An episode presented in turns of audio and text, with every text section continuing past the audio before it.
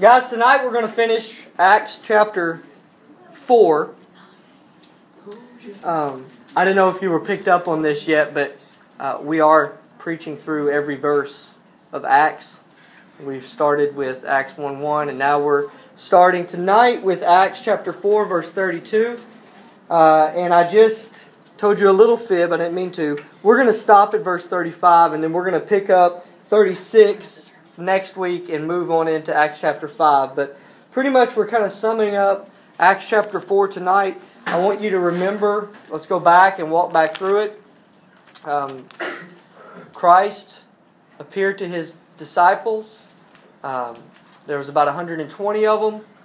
That soon exploded into several thousand. Um, there was a healing of a lame man, which uh, gave an opportunity for more preaching of Jesus Christ, the resurrected Lord. Uh, and Peter and John uh, saw even more, many, many more, thousands of people joining the church in belief in Jesus Christ after persecution. They were told not to preach not the resurrection in, or, or, or do anything in the name of Jesus. And they said, Well, you decide whether it's right for us to listen to you or to God, we cannot stop talking about what we have seen and heard.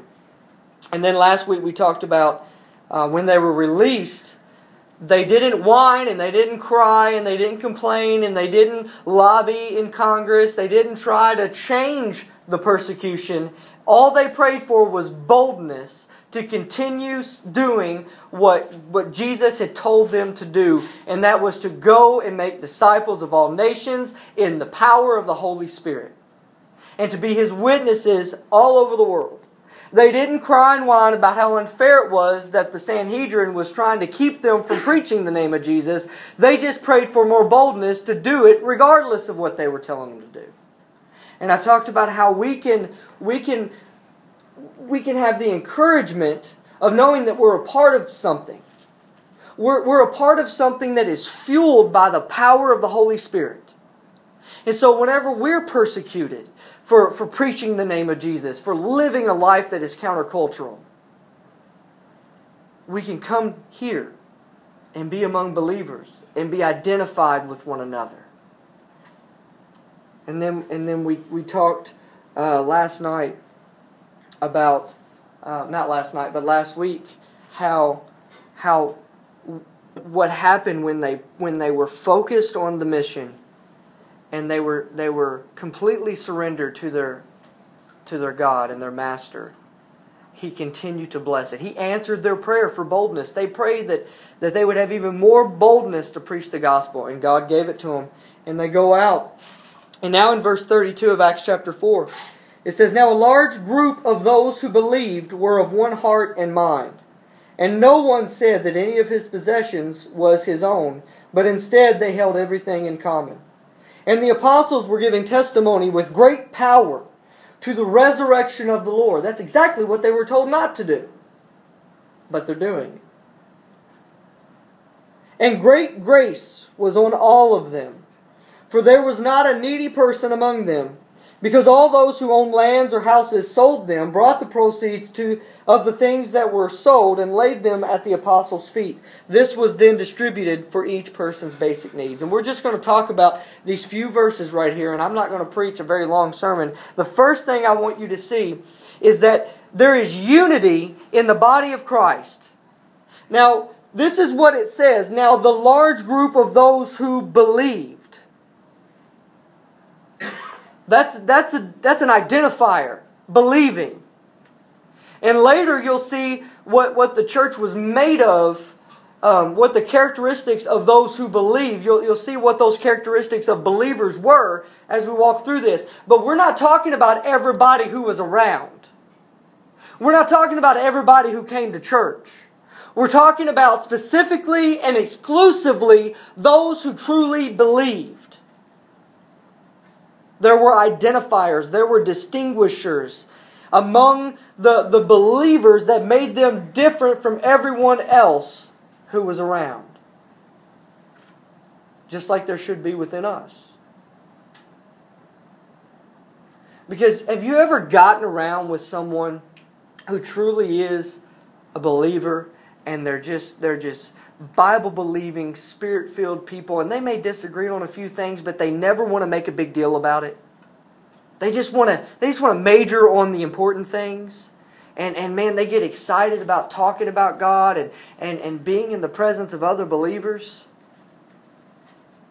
That's, that's what was going on here. You had some folks who, who were, were those who believed and they were of one heart and one mind. And I want to suggest to you tonight that that unity only occurs in the church through hum- humility and love. Humility and love. Let's talk about humility first. It's being humble, right? Right? Don't you love it whenever people use the word to like to define the word? What does humility mean? It means being humble. Well, of course it does. This is what humility, this, this is how you, you come to a point of humility. Proper self awareness, knowing who you are. Knowing that, that the Bible calls you a sinner. Knowing that the Bible calls you a child of wrath. Knowing that the Bible says that the wages for your sin is death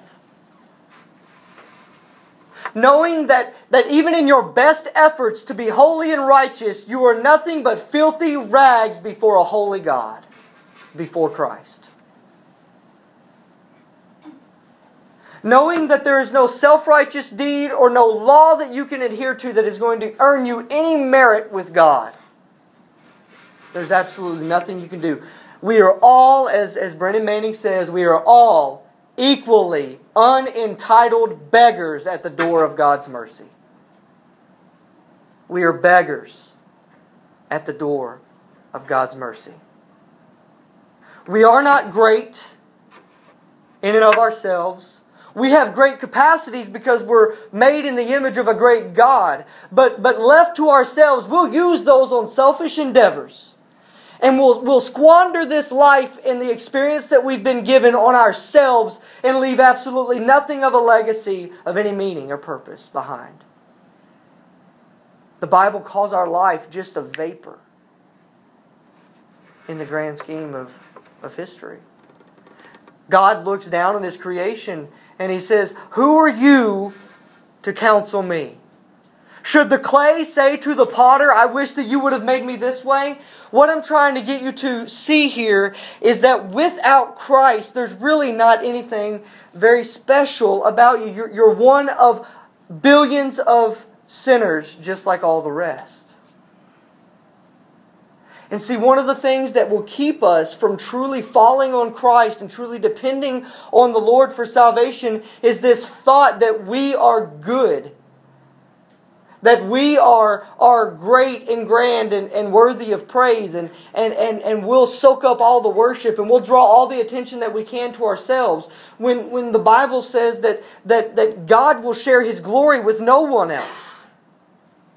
And so, a proper self awareness to come to the foot of God's mercy and say, as the man in, in Matthew did whenever uh, we're in the gospel, whenever the, the Pharisee was on his soapbox and he was praying and he was saying, Look, God, thank you so much that I'm not like that man over there, the tax collector. I tithe on what I make and I pray all these times and I do the right sacrifices. Look how great I am. And then the one who had proper self awareness, the one who truly was justified that day, couldn't even lift his eyes towards heaven because he knew he was such a sinner. And he beat at his chest and he said, God, have mercy on me.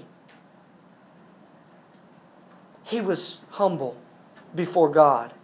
He had no boasting in himself to do. There's another author, I think it was Brennan Manning actually, he says, I am lovely only because he loves me. Like my identity, my self worth, everything that is good about me has to be wrapped up in the identity of Jesus Christ. And if it's not, then you're making an idol out of yourself. Girls, you should beware of dating any boy who lets you make a god out of him. Guys, you should beware of dating any girl that lets you make a goddess out of her.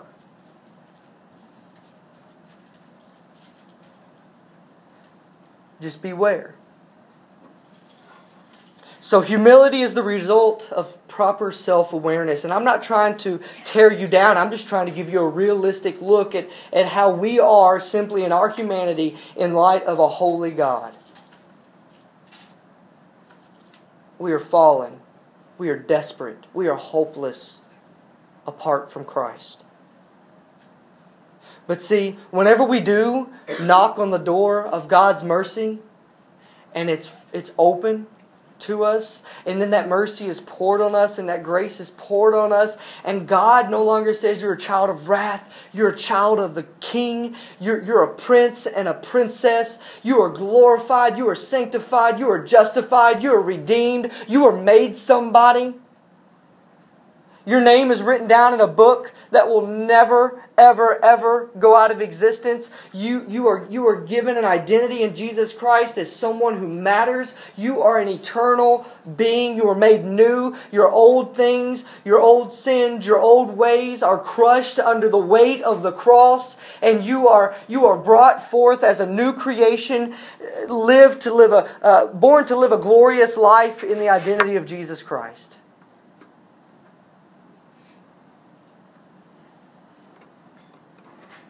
When you when you finally come to a point of self-awareness and you really realize that I really am unentitled to this mercy. God owes me nothing. But all throughout the Bible, it's, it's, a, it's a story of redemption. It's a story of how God has been pouring out His grace on His, on His creation ever since the fall, even before the fall, even during the fall. God was acting graciously. Even though He has to be just, He's still gracious, He's still merciful. And then whenever we come to the point in our lives to where we see that we have racked up sin, we have racked up offenses towards God, whenever, whenever we come to realize that we are an offense to God before we give our lives to Jesus. We are a walking offense to God if we're living in, in denial and rebellion of the life that Jesus died to give us, that relationship. But then, whenever we see that God, in an instant, will erase those debts, He'll erase that history. He'll take those skeletons and he'll finally bury them instead of making you keep them in the closet. And he'll forget about them. And he'll say, he'll say, "Arise, child. Abide in me. Abide, live in my love." And then he does something amazing. He fills us with the Holy Spirit. Literally, if you think about that, literally, the God that created everything out of nothing,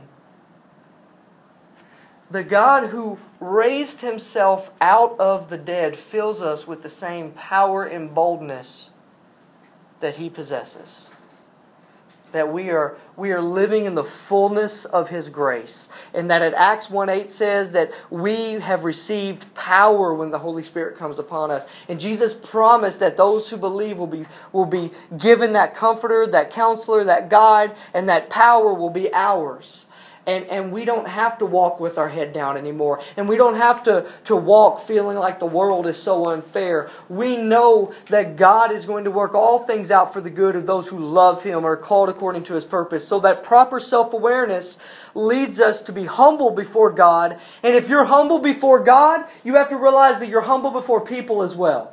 That we're all unentitled beggars that we're all worthless without Christ, that we're all completely sinful and lost without His grace and His love. And so we're all equal.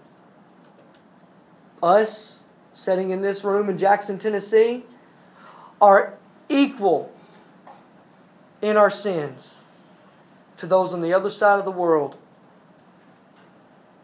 who, who, who have never heard of Christ or have heard of Christ and, and, and have denied Him. We, we are His creation and we should humbly respect every human being on this planet as equally unentitled beggars at the door of God's mercy. We are only privileged to have lived in this country, in this part of the country, to where the Bible has been, been put before you and the gospel has been put before you your whole lives, you should be praising God instead of setting on this entitlement, self righteous, somehow this is owed to me mentality.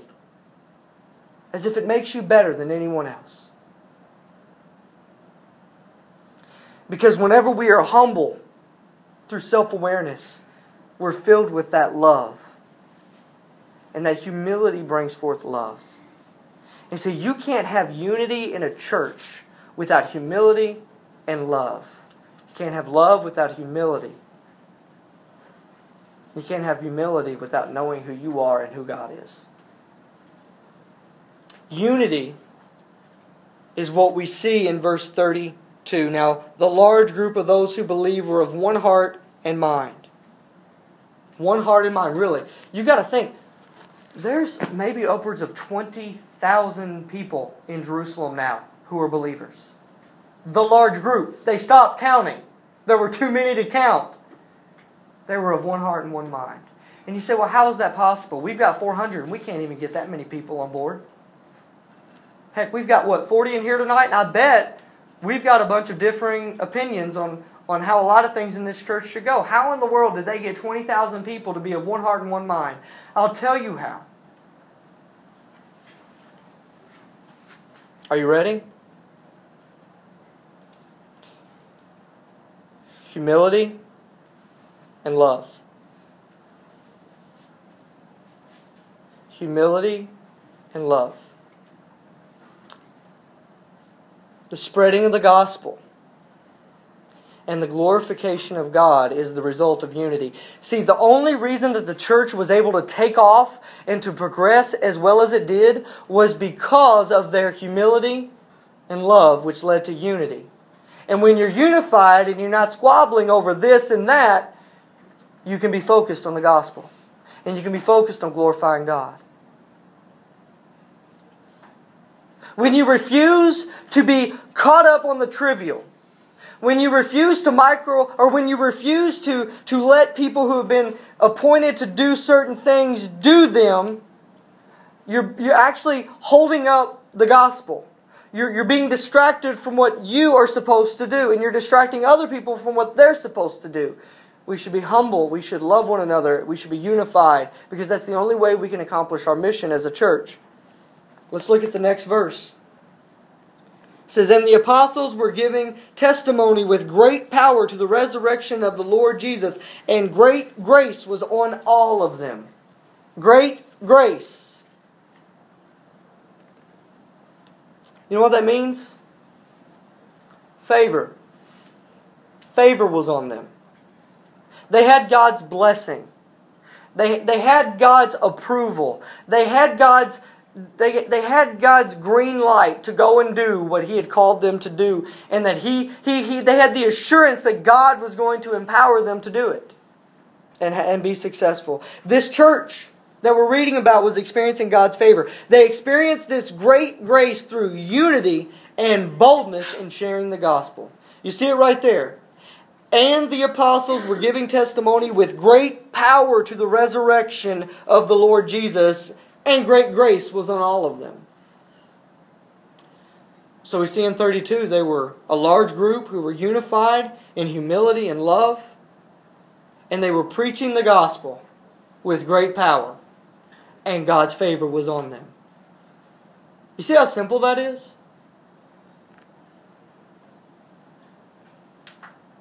Do you, do you see how simple, absolutely simple it is for for us to just see the church as it was 2000 years ago a, a group of maybe 20,000 people who were of one heart and one mind. They were humble they loved one another they they were unified they boldly and powerfully shared the, the gospel of the resurrected Lord Jesus and some somehow they had favor.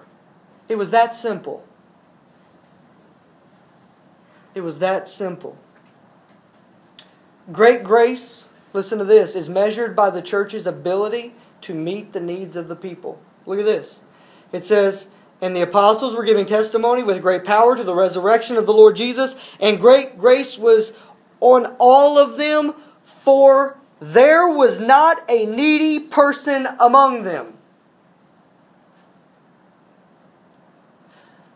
There was not a needy person among them because they were humble and loving and unified and sharing the gospel, and God's favor was on them, and there was not a needy person among them. We should never measure our success according to the size or quality of our buildings or the amount in our bank accounts or the number of people on our rolls. That's not what the measure of a good church should, should, should be made by. This, this is how you measure the success of a church. It's measured by the number of needs that are being met. You see how that's an outward focused church? That we're only successful if we're doing things for people, if we're meeting people's needs, if we're providing for the, the hungry, if we're, if we're helping people in financial distress, if we have people who own businesses or giving jobs to people who need jobs, if we're making sure that kids have food and coats and shoes, we're, we're making sure that the widows are not lonely and forgotten. We're making sure that whenever one of our own house burns down, they don't need anything because we are going to take care of them because that's who we are. When somebody's sick or when somebody's husband or wife or mother or father dies, there's not a moment that they feel completely alone and without encouragement because we're meeting needs. Because we're not so focused on ourselves and what's not being done for us because we're not so so stuck on on how how we should be treated and and how how things should go because we think they should go that way. We are completely outward thinking people, completely focused on the well-being of everyone else. And you know what? If everybody would get a hold of that, you would be taken care of. You could trust that your church would completely fulfill the needs that you have as they arise. They didn't have a single, of 20,000 people, they didn't have a single person, a needy person among them. Guys, listen to this. The church is a hospital for the sick. And a hospital is only as good as the treatment and healing it offers to patients. A hospital is only as good as it is as, it, as it's able to help people. I mean, who wants to go into a hospital where nobody comes out alive? Who wants to go into a hospital and get treatment for something that never works? Um, I, am not trying to say anything negative about our hospital, but when I first got here, you guys remember I broke my ankle playing basketball with y'all? If you don't remember, let me set up the scene. I was driving the lane, and um, I had launched off and was getting ready to slam it like Dwight Howard style. And Haley Kirkland got underneath me, and I kind of twisted, and I hit my head on the, the, the backboard or the rim. I can't remember. I was pretty high up there. And then I, I turned around, and I landed and just you know broke my ankle. And so it was fantastic, but uh, that's not how it went at all. I, actually, I think I like ran into Haley and stepped on her foot and tripped and hit the wall, and it was. but anyway, so I go. Okay, so I'm like, you know, it really hurts. It's kind of swollen. I can't really walk on it. I'll just sleep on it. Well, some people talked some sense into me, and I ended up going to the hospital. And I get to the hospital, and I kind of hobble up. I didn't expect anybody to come out and like you know valet me, park me, and like wheel me in or anything. But I walk up to to the first desk there, and there's about three or four folks standing around, and I'm obviously in pain, and I'm kind of like limping, like more than a limp. I'm like just kind of shuffling because I can't put any pressure on my right leg, and and I go to the desk and I'm like, excuse me, I've never been here before, and I'm really hurt. And I, I need to know where the emergency room is. And if you know what I'm talking about, the emergency room is like a football field away down a hall. And the people standing at the counter look at me and they're like, oh, it's down that way. And then they go back to their conversation. And so I take like a few more little steps and I turn around and I'm like, I'm sorry to bother you in a hospital as a hurt person. But do you think I could get a wheelchair and maybe get some help down there? And so they're like, oh, yeah, sure. They were really nice. They were like, oh, yeah, sure. And so they go around the little corner and they give me a wheelchair and they bring it back and they set me down in it and they're like, it's down there. they don't even wheel me down there. And so then I get down there and, and um, I, it, the wait wasn't long. You know, there was something interesting on the little four inch television screen that they have up there in the waiting room. Um, and so then I go back you know, I see the doctor, they do the x rays, he says, Yeah, you broke this part of your ankle, and here's the boot, and that'll be $9,000. And, you know, here's your medicine for your um, pain pills. And, and our friend Emily had come because Leslie wasn't here yet.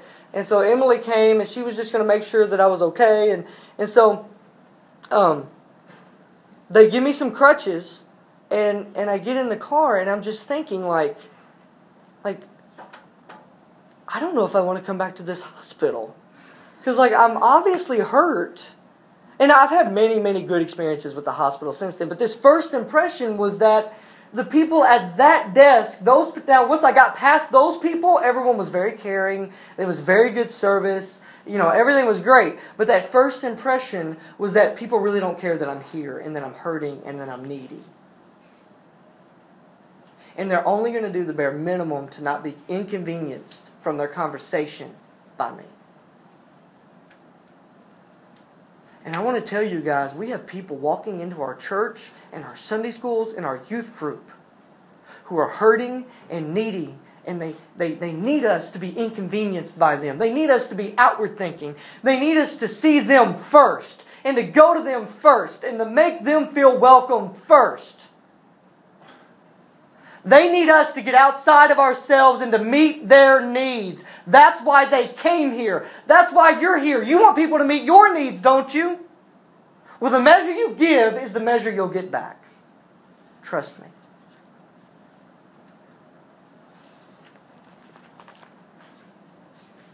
For there was not a needy person among them, because all those who owned lands or houses sold them, brought the proceeds of the things that were sold, and laid them at the apostles' feet. This was then distributed for each person's basic needs. Needs were met through unity, humility, and love. These are the, the, these are the defining marks which make up the group of those who truly believe.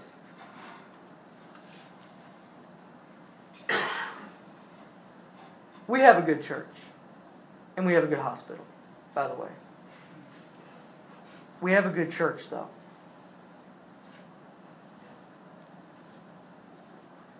But